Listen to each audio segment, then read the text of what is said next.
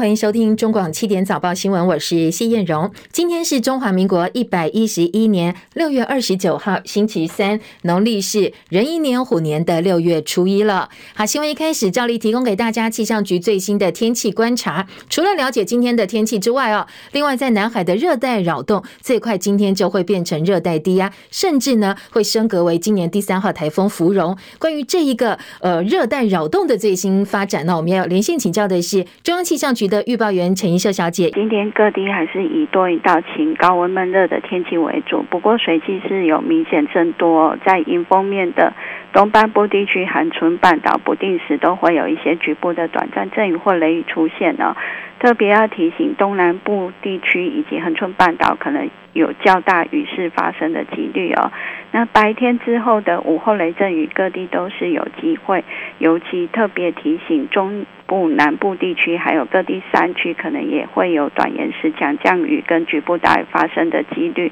所以中午之后要出门的朋友，提醒要携带雨具备用。温度方面，各地高温可以来到三十二度到三十四度。特别要提醒哦，在花莲、纵谷还有高雄屏东金山区，可能也有局部三十六度以上高温发生的几率。如果外出的话，也是要做好防晒，多多补充水分。那大家比较关注的是在南海附近的这个热带活动哦，是不是？呃，主持人刚刚有提到，今天是有机会呃生成为。热带性低气压，那如果最快的话，是不是强度会再增强为台风？预计的时间点最快可能在明天呢。那如果有形成之后，它的未来路径可能是往的海南岛，然后再往西西北西的方向进入中国大陆的地区，对台湾。天气目前是没有直接影响，但是渐渐影响，请大家要特别留意，尤其从今天开始，七月一号到七月十号，受到这个低压带影响，整个水汽都是比较偏多的，尤其是在南台湾地区，降雨几率是明显提高。好，谢谢一秀提醒，提供给大家参考。不管台风生不生成，要特别注意的是，从七月一号星期五开始，水汽增加，特别是南部跟东南部要严防大雨发生哦。好，这几天可以提早做好准备了。除了天气之外呢，台南西南海域昨天晚间九点四十三分发生瑞士规模五点三的地震，震央在高雄市府南方七十点八公里，地震的深度四十点九公里，最大震度三级。而这一次地震已经是昨天相同地点发生的第四起地震，规模最小四点八，最大一起是昨天晚间五点三这一起。气象局长郑明典在脸书发文，呃，他预测说地震还没有结束，所以昨天晚间引起很多网友的讨论，纷纷留言希望大家平安。大陆以检出禁药为由暂停台湾的石斑鱼输入，本来计划我们把这一批呃石斑鱼是销到日本去，但是现在传出价钱出了问题，所以石斑鱼销日也喊卡了。消费者信心数据引起担心，美国股市清晨。开高走低，道琼大跌四百九十一点，纳指杀了百分之三。欧洲股市深夜也是收高的。另外，美墨边境的货柜车在非法移民，昨天发现了五十个人被热死在车里。新北三重大同南路有一间透天民宅，今天凌晨发生火警，屋主一家四口，其中呢住在一楼的阿嬷顺利逃生，不过阿公、妈妈跟孙子救出来的时候已经没有呼吸、心跳，三个人都是呛伤，没有烧烫伤，其中。二十七岁的妈妈抢救之后恢复了呼吸心跳，但是五十七岁的阿公还有一个只有六岁的小男童急救无效，宣告不治。所以这起火警呢，造成了两死一伤，原因有待进一步调查。大陆十号以检出禁药为由，十三号开始暂停台湾的石斑鱼输入。屏东县府本来排定今天要开一场外销日本的记者会，但是昨天临时喊卡了。渔业署副署长林国平表示，经过跟业界了解，这跟价钱的问题有关系。他接受媒体记者访问时表示，屏东县政府打算拓销日本的是加工处理过的冷冻石斑鱼，用货柜的方式出口，而记者会是要进行封柜仪式。但是现在双边对于价钱呢，好像有点出入哦，所以整个作业已经暂停。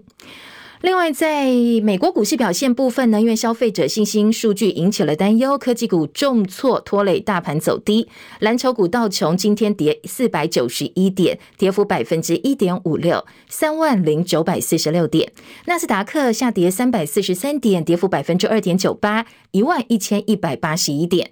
S M P 五百指数跌七十八点，跌幅有百分之二点零一，三千八百二十一点。费城半导体今天也跌超过百分之二点三。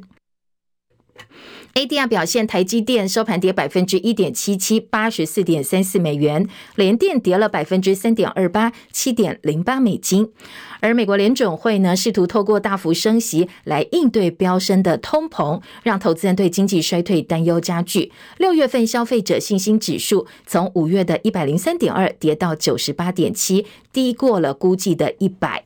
大陆放宽防疫限制之后，缩短入境隔离时间，点燃了全球这第二大经济体复苏的希望。所以欧洲股市在深夜倒是收高的，伦敦股市涨六十五点，七千三百二十三点；法兰克福指数涨四十五点，一万三千两百三十一点；巴黎 CAC 指数涨三十八点，六千零八十六点。经济部对产业用电大户从七月起大幅调高电价百分之十五。台北股市昨天一开盘就大跌百点，耗电量比较大的半导体、钢铁这两大族群是最大苦主，而晶圆双雄呢，由台积电、联电领跌，钢铁股持续破底，所以台北股市昨天最低哦，盘中来到一万五千三百七十五点，收盘稍微回来一点，收跌一百零八点，收在一万五千四百三十九点，终结了连续两天涨势。航运族群当中，长荣今天是除息的，昨天气息卖压沉重，盘中最低来到一百零四块半，今天是不是能够填息呢？也受到市场的关注。住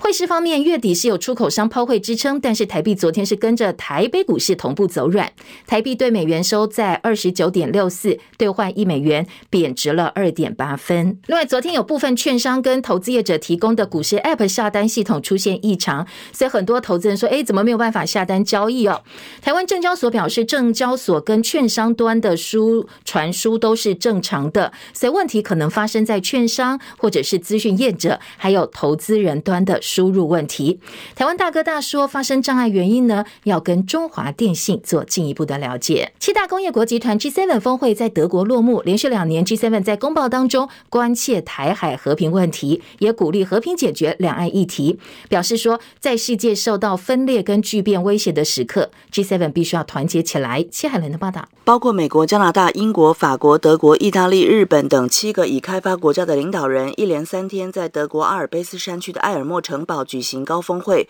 峰会已经落幕，并且发表了联合公报。在外交与安全政策方面，公报强调维持印太地区自由开放的重要性，对东海与南海情势表达严正关切，反对单方面用武力改变现状，或者是用胁迫增加紧张。继去年 G7 公报首度提到台湾之后，G7 领导人今年再次在公报中强调台湾海峡和平稳定的重要性，鼓励和平解决两岸议题，并且呼吁中国维护国。国际法义务。此外，与会的日本首相岸田文雄在峰会后记者会也重申台海和平的重要性。岸田表示，明年五月将会在日本广岛举行 G7 峰会，要向世界宣示不再发生核武惨剧。针对俄罗斯对乌克兰发动战争，G7 峰会认为是没有正当理由、无端和非法，呼吁中国施压俄罗斯立即遵守国际法院的裁决，要求停止军事行动，并且遵守联合国大会要求撤军的决议。记者戚海伦报道。另外，日本打算在鹿儿岛部署无人机部队，要引进八架美军 MQ 九死神无人侦察机。我外交部表示高度欢迎跟诚挚感谢。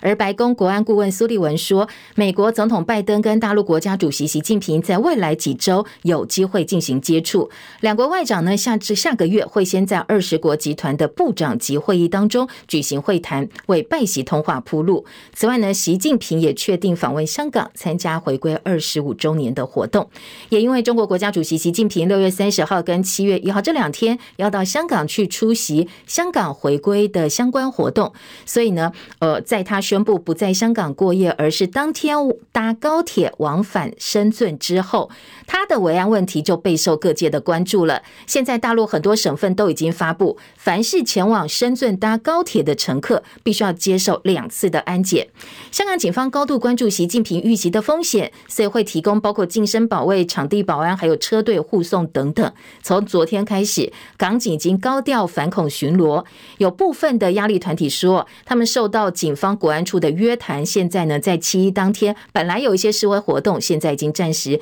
呃停止了，当天不会举行。结束德国 G7 峰会，美国总统拜登转到参加西班牙举行的北约会议。拜登会跟日本、韩国的领导人举行罕见的三方会谈，主要议题是北韩的核子威胁，还有跟中国大陆之间的紧张关系。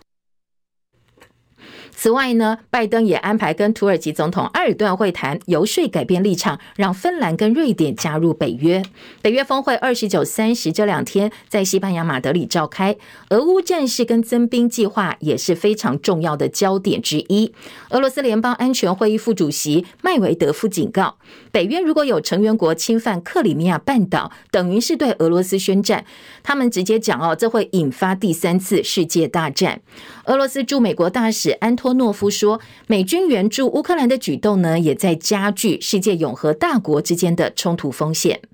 北约秘书长史托滕伯格表示，应对俄罗斯入侵乌克兰，北约要重组他们的快速反应部队，把现有四万兵力扩增将近八倍，达到三十万人以上的规模，来应对新的战略竞争时代。另外，北约传出要把中国大陆定位为系统性挑战。昨天，大陆外交部的发言人赵立坚表示，中方严正要求北约立刻停止传播这些不实的言论，还有挑衅的言论。七大工业国 G7 峰会闭幕，同意研究给俄罗斯石油价格设定一个上限，来压缩俄罗斯总统普亭投入战争的资金，同时承诺提供四十五亿美金来援助，因为乌克兰谷物没有办法出口而粮食短缺的四十七个国家。此外呢，G7 也敦促中国大陆想方法哦，必须要劝这个俄罗斯停止侵略乌克兰。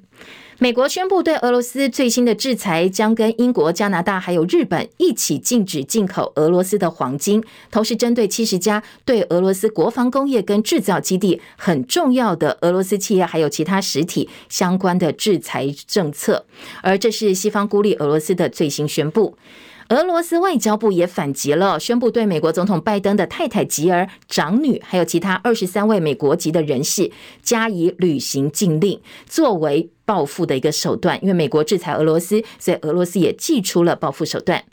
另外，欧洲很多地方因为俄乌战事，燃料供应出现了压力。风车之国荷兰下周要发表新的核电计划，可能会在运转四十九年唯一的核电厂当中再加两座的反应炉，因为现在燃料短缺的问题迫在眉睫。美国总统拜登二十七号签署了一份关于打击非法捕捞的国家安全备忘录，提到要跟越南以及台湾这些对象加强合作，也会跟加拿大、英国组联盟采取紧及行动来改善对非法捕捞行为的监控。外界解读这些联合措施呢，都是冲着中国大陆而去的。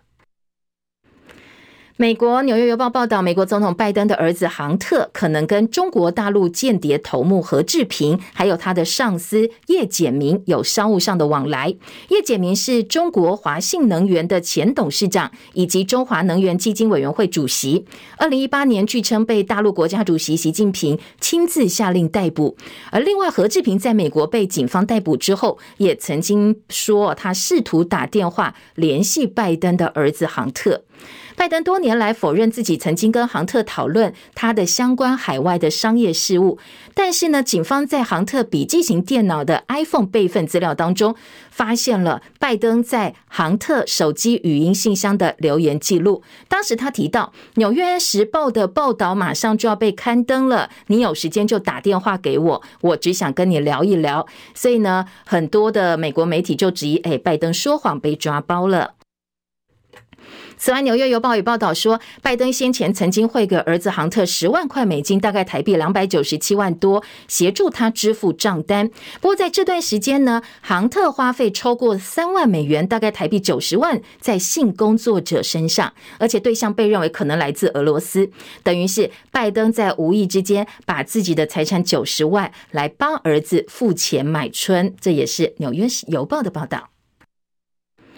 美墨边境的货柜车载非法移民，昨天发现五十个人死亡。美国德州在圣安东尼奥，昨天有一辆弃置在路边的重型连结货柜卡车里头，发现四十六人因为热衰竭病症死亡，十六个人送医。而墨西哥外交部长今天说，死亡人数又增加了，增加到五十个人，其中呢有二十二个是墨西哥人。当地昨天的高温有摄氏三十九点四度，车里头完全没有水，也没有任何迹象显示。有空调的装置，所以现在警方已经展开了调查。很多拉美国家监狱人满为患。根据官方的数据，哥伦比亚监狱能够关押八万一千名人犯，但是现在呢，关了大概九万七千多人。哥伦比亚西南部有一所监狱，前天晚上发生了暴动，至少四十九名前呃嫌犯呢，这个囚犯死亡。现在还不清楚暴动的原因。不过在二零二零年，哥伦比亚有一所监狱曾经因为新冠疫情恐慌发生了暴动，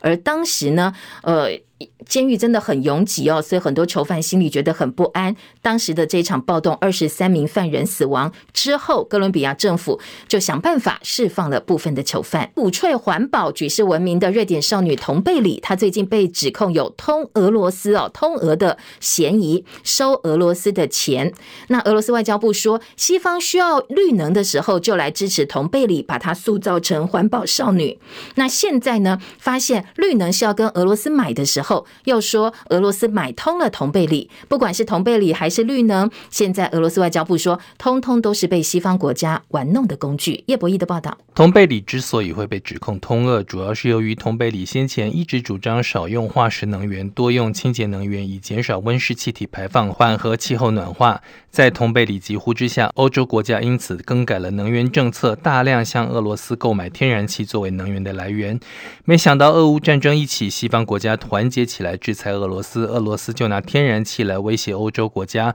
西方国家没想到打俄罗斯竟然反打到自己。不过日前，一群瑞典社运人士指控同贝里在二零一九到二零二一年间频频与俄罗斯外交部联系，并接受俄国非政府组织的金援。他们呼吁瑞典政府调查同贝里是否拿了俄罗斯政府的钱。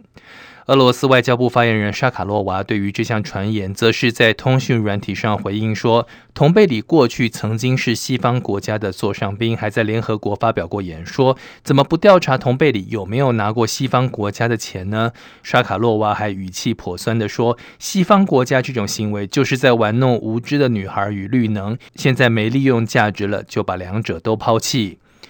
中广记者叶博弈在台北报道。国内本土疫情昨天单日确诊数回升到四万四千三百七十九例，死亡一百零三例。外界本来预期说六月底会跌破万例，但是昨天指挥中心的发言人庄人祥说，下降速度没有大家想象这么快，可能要到七月底才会有机会万例以下，所以口罩禁令暂时不会松绑。亚变种 BA. 点四 BA. 点五病毒株预期八月可能还会带来一小波的疫情。国内六月十五号开始实施入境总量上限二点五万人到今天已经满两周，会不会再放宽增加人数呢？昨天庄人祥说，要实施两周之后才能够评估三加四带来的影响，所以呢，现在才刚开始哦，最快一周才会再来讨论要不要放宽。媒体问说，Novavax 疫苗进货跟到货时程，庄人祥表示，现在还是维持六月底到货，因为是新的疫苗，所以还要经过两个星期检验封间，最快最快七月十四号才会提供给民众接种。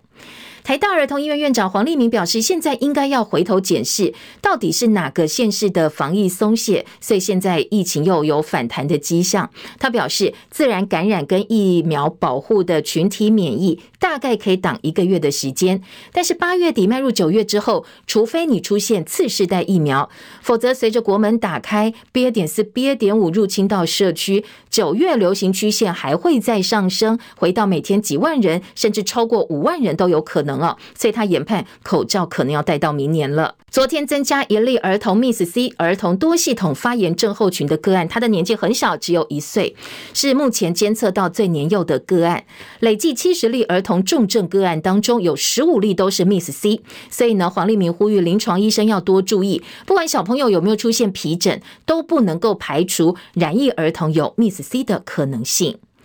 另外呢，在指挥中心表示，呃，现在在新的受害救济的审议部分，有一个来自嘉义七十多岁男性打莫德纳疫苗之后五十一天死亡，被诊断出疑似心肌炎。最后因为没有办法确认跟接种疫苗有没有关系，所以呢，VICP 核予救济金九十万，而且给予丧葬补助三十万。昨天有一个二十七岁长发女性，她的化名叫琪琪，她现身在一个 YouTube 频道上分享她的惨痛经验。她说呢，她一月初打了第一剂的莫德纳疫疫苗之后，一个半月他头发都掉光光了，现在是个大光头哦。就算到医院检查也找不到原因。我打莫德纳差不多一个半月，就是三月多就已经没有了。我一度以为是我压力太大，精神科的医生认为我的头发掉的实在太严重。对，所以他叫我去看皮肤科。皮肤科的医生跟我讲说，在我去看皮肤科之前，已经很多人这样去找他了。他叫我不要再打第二剂，我知道打疫苗就是会掉头发，我当然不会去打第二剂。希望你们就是政府，你们就是可以给我们受害者一个交代，然后你们就是把真相讲出来嘛。对，你们不要就是让受害者一直等、一直等、一直等这样，然后都不都没有解决方案还是什么的。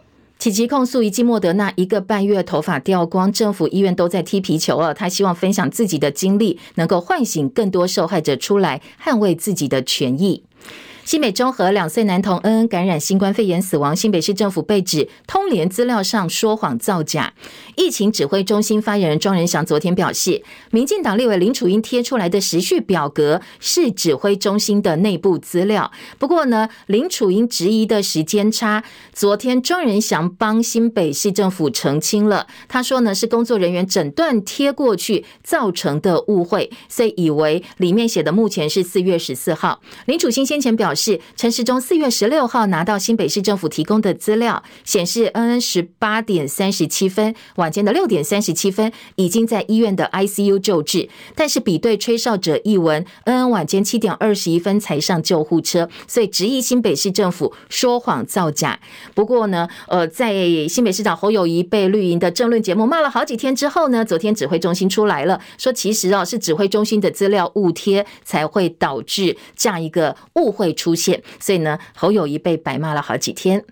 大陆疫情总体处在低水准波动，昨天对入境人员密切接触隔离规范做了松绑，把入境人员密切接触者从本来十四天集中隔离医学观察，再加上七天的居家健康监测，现在放宽为七天的集中隔离医学观察，加上三天的居家健康监测，十四加七变成七加三。新加坡提出了，呃，出现了新一波的疫情，昨天大幅增加了确诊个案一万例，这是三月底以来的新高。很多专家说，可能因为六月假期，好多人出来玩，出国旅游是有关系的。COVID-19 的长期影响全世界，现在科学家很努力要破解这个难缠的病毒。有一份最新研究发现，新冠病毒喜欢脂肪，而且会操作细胞进一步去堆积堆积这些脂肪。这也解释为什么肥胖者常常是新冠重症的高危险群。所以，相对的，科学家试着拿减肥药来对抗新冠病毒，诶，结果效果还不错哦。减肥药成功的让病毒在四十八小时之内停止复制。不过，这个研究现在还在细胞培养中，而不是动物或者是人体身上已经做了实验，所以还不能够确定百分之百减肥药是有效。不过，初步在原理上已经证实了。世卫组织官网发布猴痘传染的最新情况，到六月二十二号为止，全球有五十个国家地区报告了三千四百一十三例猴痘确定病例，还有一例的死亡个案，大部分都来自欧洲。而且呢，呃，专家说实际的病例数可能还会更多，现在是被低估了。疾管署公布了国内第一例猴痘个案之后，昨天庄人祥表示，这个个案生命征象稳定，情况也不错，九名接触者都没有症状，还在持续监测当中。西拉雅族人因为没有办法取得平地原住民的身份，他们争取证明已经很多年，所以还提起了行政诉讼。更一审法官认为原民身份法有违宪之余，所以申请释宪。昨天宪法法庭召开了辩论庭。西拉雅族几十年前在政府准许登记期间，没有族人去办理户籍所在地登记为原住民，所以按照规定呢，他们并不构成属于平地原住民的条件。关键是这一项法令到底有没有违宪，成为这一次言论辩论的重点，言辞辩论的重点。西拉雅族人万淑娟等八十人的诉讼代理律师陈怡君说：“西拉雅族是原住民族，没有被汉化消失，用到底有没有登记来认定他的身份，其实是违宪的。西拉雅族是原住民族，他们并没有被汉化消失，他们有传统的业绩，有传统的信仰。西拉雅语是台湾第一个文字化的原住民语言。第二点，我们要主张新增规定，用登记来否定西拉雅人的身份，这是违宪的。”当年设计登记制度是为了方便行政机关去辨识身份，但是没道理为了给行政方便，就要用剥夺我们的身份当做代价。血缘身份这个是与生俱来的，人格权没有时效制度的，身份不应该因为他没有在某个时间点去登记，就永远的不见了。明明是原住民，只因为当时错过了登记时间，现在就不被认定为原住民，要到底合不合理呢？昨天原民会的诉讼代理人李全和也解释，那为什么只限于那四次？是因为我们认为基于法案定性的顾虑，当时的这个行政机关哈，还有这个立法者有意的哈，不让登记的这个情况哈，登记是尊重意愿哈，但是不登记的不勉强，可是不能够无限期或者是反复的去处于可以登记的状态，因为这样的法律关系会。呃，非常的反复哈，会形成说，哎，你的第二代甚至第三代原住民其实是很难去开展那个具体的稳定的状态，所以身份关系基于稳定性的需求，我们才会认为有这么一个限期登记的限期设计哈。好，经过两个多小时辩论，昨天审判长是大法官许宗力，他说，言辞辩论程序终结三个月之内宣誓，必要的时候还会再延长两个月的时间。去年九月，屏东高树乡发生了骇人听闻超商女店员被歹徒打伤挖眼案子。除了这起案件之外，这个嫌犯杨姓男子先前还拿菜刀砍杀了一名妇人。屏东地方法院今年六月判处杨姓男子有期徒刑五年，但是呢，昨天检方说判得太轻了，决定要提出上诉。而桃桃园中立天道盟林姓男子二十三号到台中去玩，结果呢，在第二市场吃卤肉饭的时候，因为认错人哦，跟黄姓男子发生了冲突，还把对方给刺死。警方第一天先逮捕涉案的五个人，昨天发现还有其他涉案者，一路从桃园北上转往花东之后，绕了半个台湾，藏在垦丁。所以警方搜了一整夜的民宿，昨天顺利带回了其他涉案的四个嫌犯。桃园有个一百零一岁张姓妇人，她是重度失智，住在安养院。但是去年到今年先后三次，她竟然收到桃园地方法院通知，哎，说你抽中了国民法官，叫你来开庭审判。她的女儿几次向法院反映都无效，说会不会太离谱？一个重度失智者这么多次被抽中，叫他去当法官。昨天桃园地方法院说，因为中签人数太多了，所以现在还在清查到底有没有这件事情。体育焦点：睽违三年，西班牙网球好手纳达尔重新回到温布敦网球草地赛锦标赛，面对比他年轻十三岁的对手阿根廷的塞伦多罗，纳达尔六比四、六比三、三比六、六比四赢球，拿下了久违的温网胜利。这是纳达尔生涯在草地大满贯的第五十四胜。波兰的世界球后斯维亚蒂六比零、六比三打败了克罗埃西亚的对手菲特，他个人的连胜场次现在推进到三十六场。三十六场连胜已经是这个世纪女网选手最长的连胜纪录。她已经追平美国退役名将莎莉丝的纪录，接下来呢要挑战瑞士退役名将辛吉斯。辛吉斯是三十七连胜纪录，所以也在眼前了，只有一步之差。英国的地主选手葛瑞今天是六比三、六比三、七比六直落三淘汰台湾的好手曾俊欣。曾俊欣想要拿到个人生涯大满贯的第一场胜利，还要再等一等。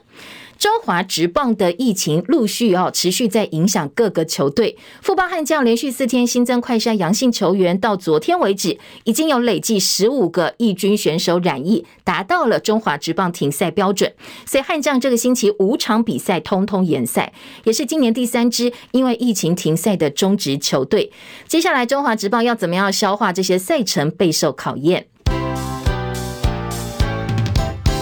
中广早报新闻。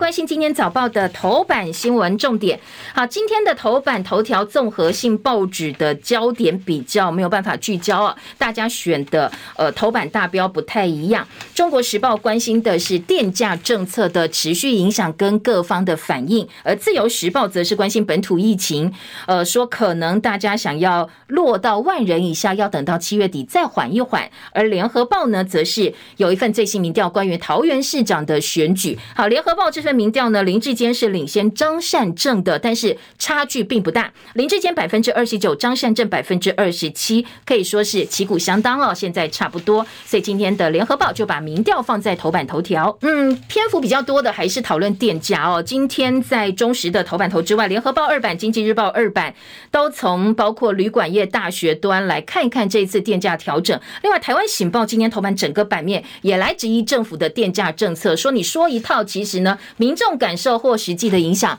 恐怕没有这么么的轻描淡写。好，等一下告诉大家哦，除了电价的后续效应之外呢，财经报纸有两个重点，一个是。呃，土地交易量急冻，说呢，在经济跟工商今天都是大篇幅的报道，特别是在今天的《工商时报》说，上半年的土地交易量已经腰斩了，而《经济日报》更告诉大家，全年的买气呈现六年以来的首度衰退。另外，《工商时报》二版整个版面提醒的是，中小型的建商可能会出现呃退场潮，因为撑不下去了。另外，大陆入境的隔离检疫从十四加七现在放宽到七加三，财经报纸两个报纸都很关心哦，认为对经济对大陆接下来的呃不管旅游业也好，餐饮业也好，应该是有正面的帮助。快速扫描一下今天头版几个重点之后呢，我们就回头来听听看各个报纸在这些相关的新闻上还有哪些进一步的报道。先从电价政策听起哦，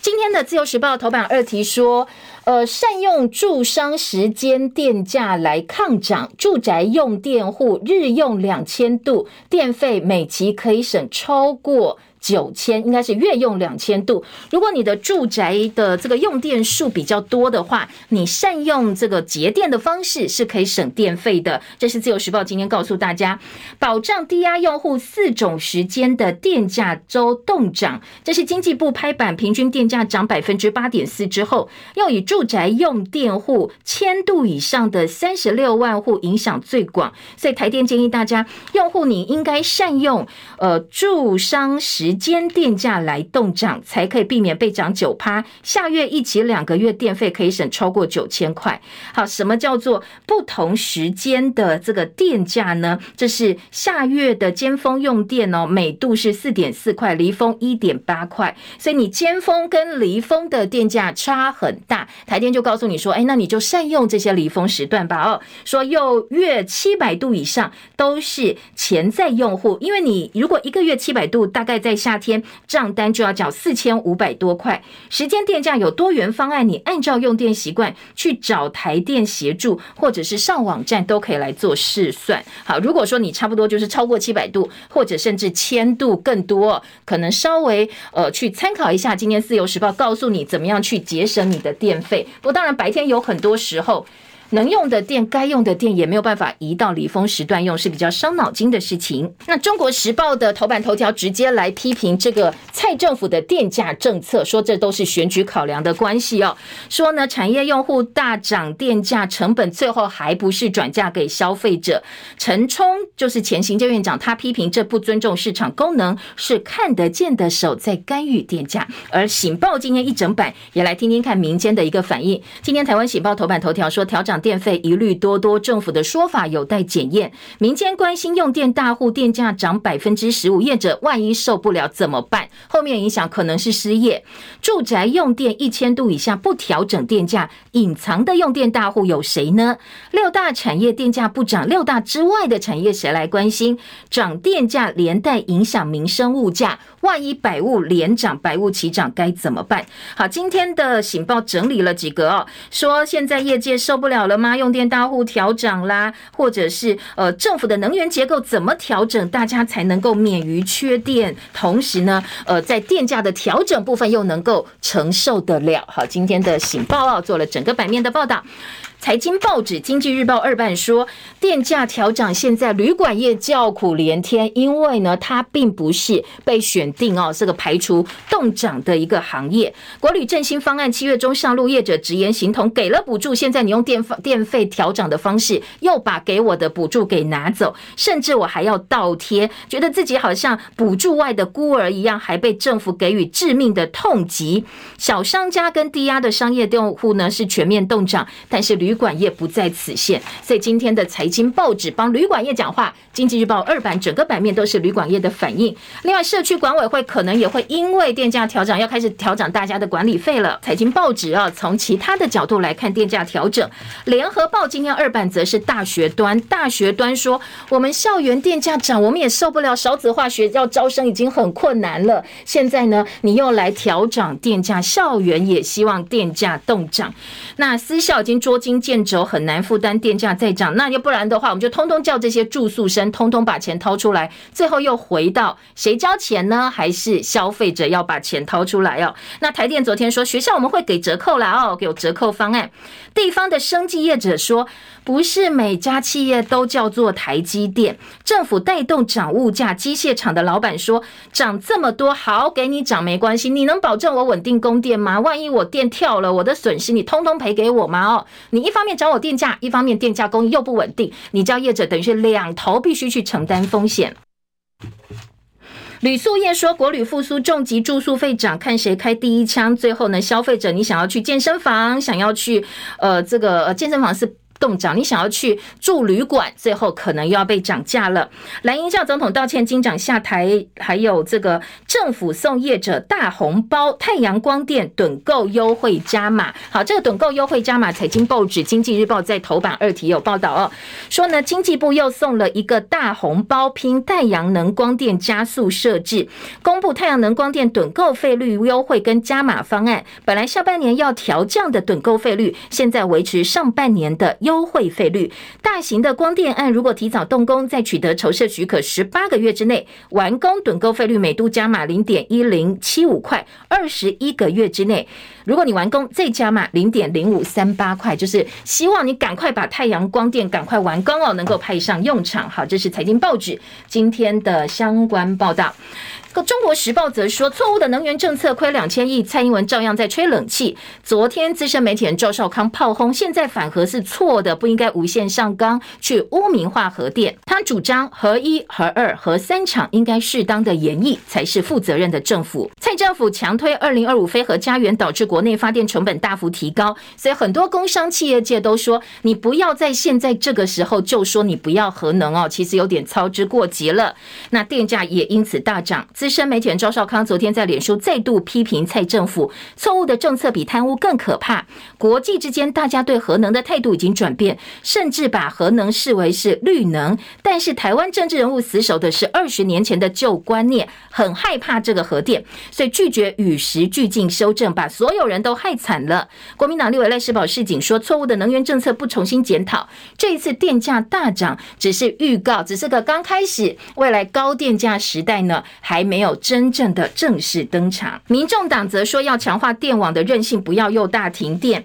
蔡政府执政其实已经两度涨电价，蓝营呛双标，说你蔡英文二零一六年当时曾经表示十年内不会大幅上调电价，十五趴算不算大幅上调？你任期还没做完就破功了。那昨天民进党说这一次电价调涨是民进党执政六年来首度调涨，国民党反酸睁眼说瞎话，难道行政院长赖清德不是你民进党的人吗？学者担心的是。螺旋性的通膨风险，正大金融系教授殷乃平老师说，石油、天然气、煤这些能源价格高涨，那现在一口气你在大户部分呢，电价调涨百分之十五，预期中油很快也会受不了，台电亏的很多，中油补贴油价也补贴到受不了了，那到时候物价跟着涨，油电双涨推升工资上涨，推升物价上涨，所以当工资物价进入互相拉抬的循环，台湾就会出现刚才提到哦，所谓。螺旋性的通货膨胀了。好，这个是中国时报，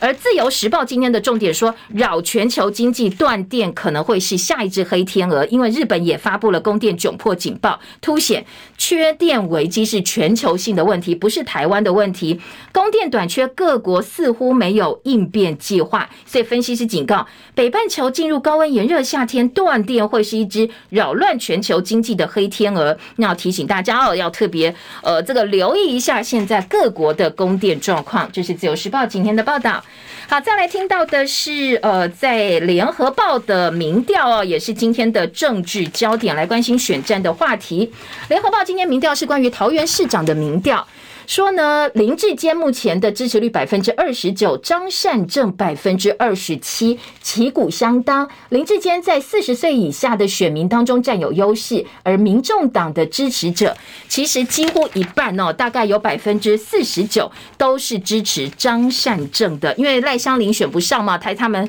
民众党支持者很担心自己的呃选票会变成废票，如果考量到可能选上的呃这个几率的话，就会把票转投给。张善政，好，这是民调显示出来的一个状况。来听听看哦，今天联合报的民调，呃，在林志坚的部分呢，呃，男性的支持率是百分之二十九，张善政百分之三十二，赖香林是百分之七。年龄在二十到三十九岁的部分，林志坚大幅领先张善政，这也是先前罗志强担心哦，张善政恐怕在年轻族群要拿选票比较困难的部分，因为呢，林志坚拿到了百分之三十的支持，张善政只有百分之十。九，但是但是，尽管现在看起来林志坚小小领先，但是因为有三成八还没有做最后决定，所以选情变化空间还很大。从胜选几率来看呢，蓝绿支持者虽然难分高下。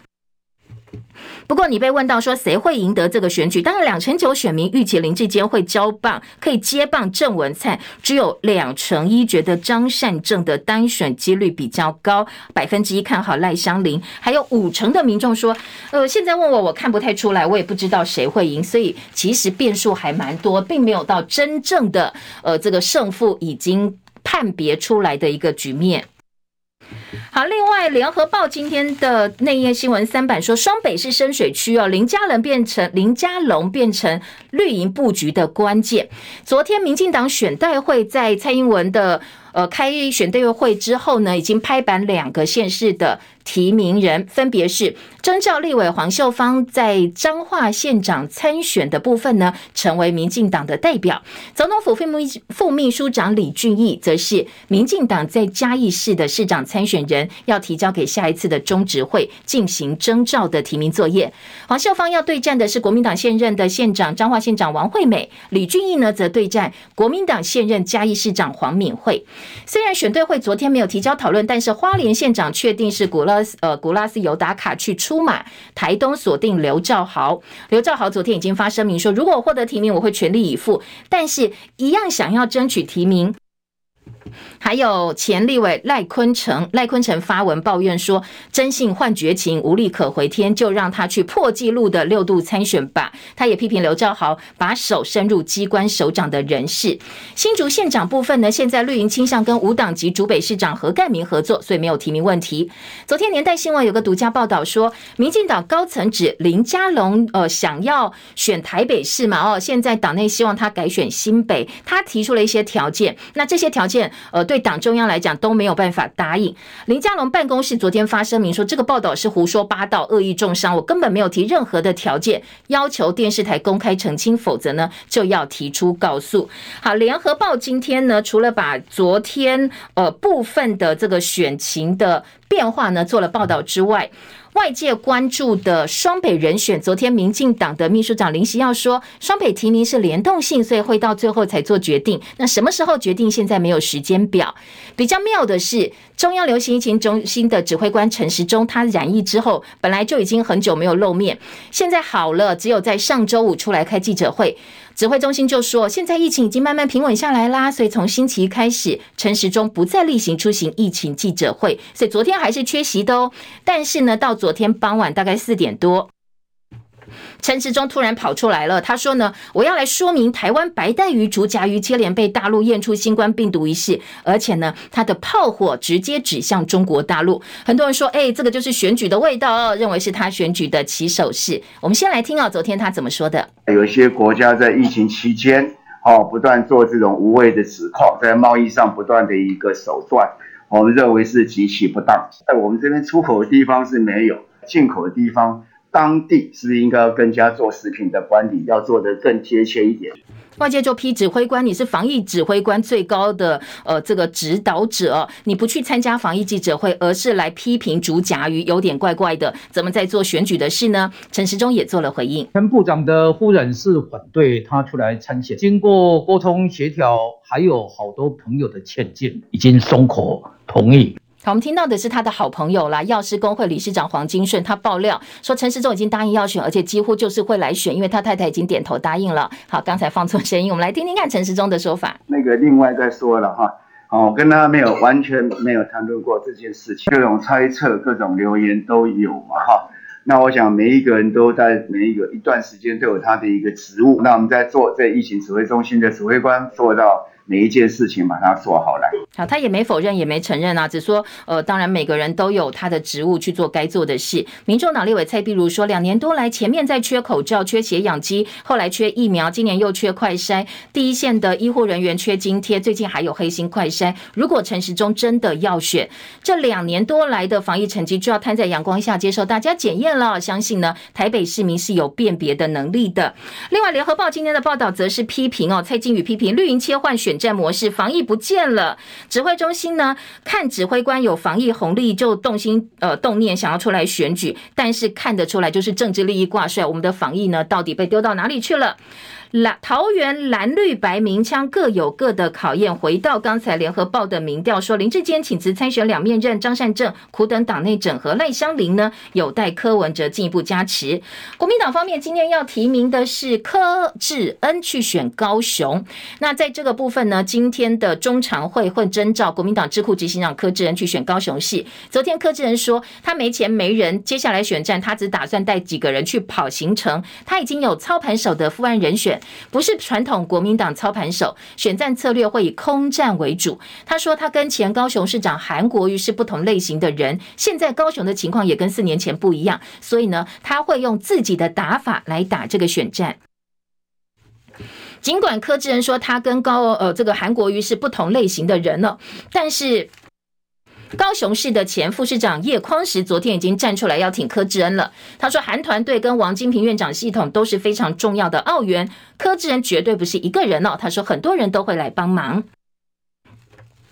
台北市长选举现在呢，萨卡都的这个状况应该是没有问题了。那昨天，呃，黄珊珊在台北市议会就质疑说，你带着副市长的工作，行政不中立，跑公务行程还带着民众党议员参选人一起走。那黄珊珊昨天说，未来会注意细呃细节。呃，如果我真的要参选的话哦，我会辞掉副市长，蓝绿都轰他行政不中立嘛。哦，他就说我所有接下来的公务行程我都会公开。如果你其他蓝绿议员想要跟，也欢迎。欢迎大家来关心市政问题。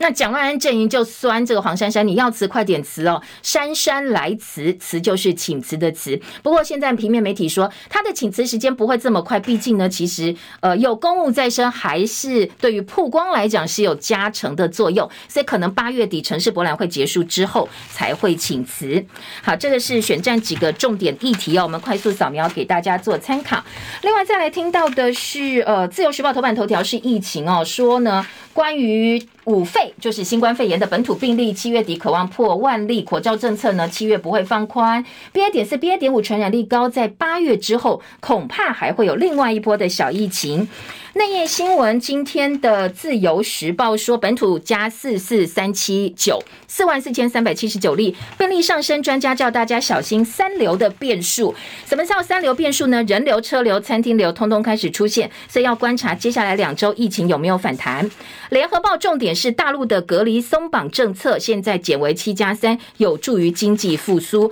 好，这个部分两个财经报纸也是这样看的。今天的工商跟经济在头版。经济日报说，大陆入境隔离缩短为七加三，尽管大松绑，市场认为有助人员往来，还有经济复苏。工商时报则说呢，陆港股市听到这个好消息都翻红了，餐饮旅游业也有很多档因此暴涨。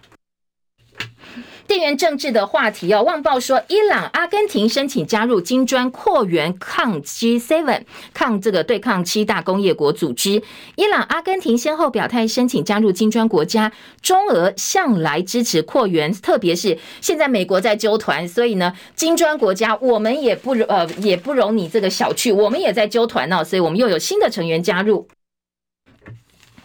另外在，呃《自由时报》今天的二版，则是质疑国教院跟风中国吗？EUV 曝光机变成光刻机，好，讲的是什么？说呢，现在呃，在教育部辖下的国家教育研究院网站专业术语，台湾都叫曝光机，但是我们用老共的说法叫光刻机，所以《自由时报》很敏感，说怎么可以这样？都跟着中国大陆是被文化侵略，被人家统一了吗？哦，所以今天的《自由》做了整个版面，把把这个国教院跟风中国，把 EUV 的曝光机变成光刻机，做了整个版面的报道。那国教院说，我们先译光刻机的，不要这么敏感。我们比老共更早这样叫。那如果真的要改的话，好吧，好吧，我们再来讨论看看哦，看要怎么改。好，这个是今天的自由时报的报道。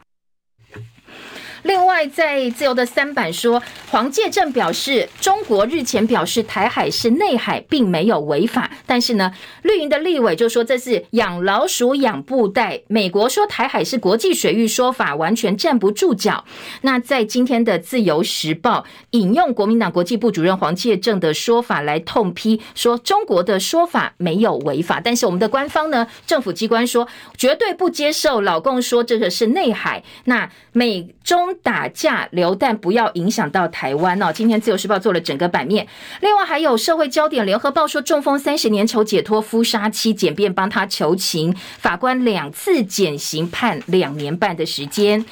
财经报纸《经济日报》的头版头条：预售屋交易急剧下降，前四个月全台总销售金额件数大减超过三成，全年买气呢会出现六年来的首度衰退。《工商时报》说土地土地交易急冻，上半年接近腰斩，年减大概百分之四十三哦，全台的交易金额大概只有八百零二亿元。内页新闻提醒：新盗刷危机，自愿绑卡这个可能会大破财哦，提醒大家有新的诈骗。手法自愿绑卡的部分要特别小心细节哦。好，今天的社会新闻也有提醒大家。我们时间到了，谢谢大家，祝福美好顺心，记得帮叶儿按赞分享，拜拜。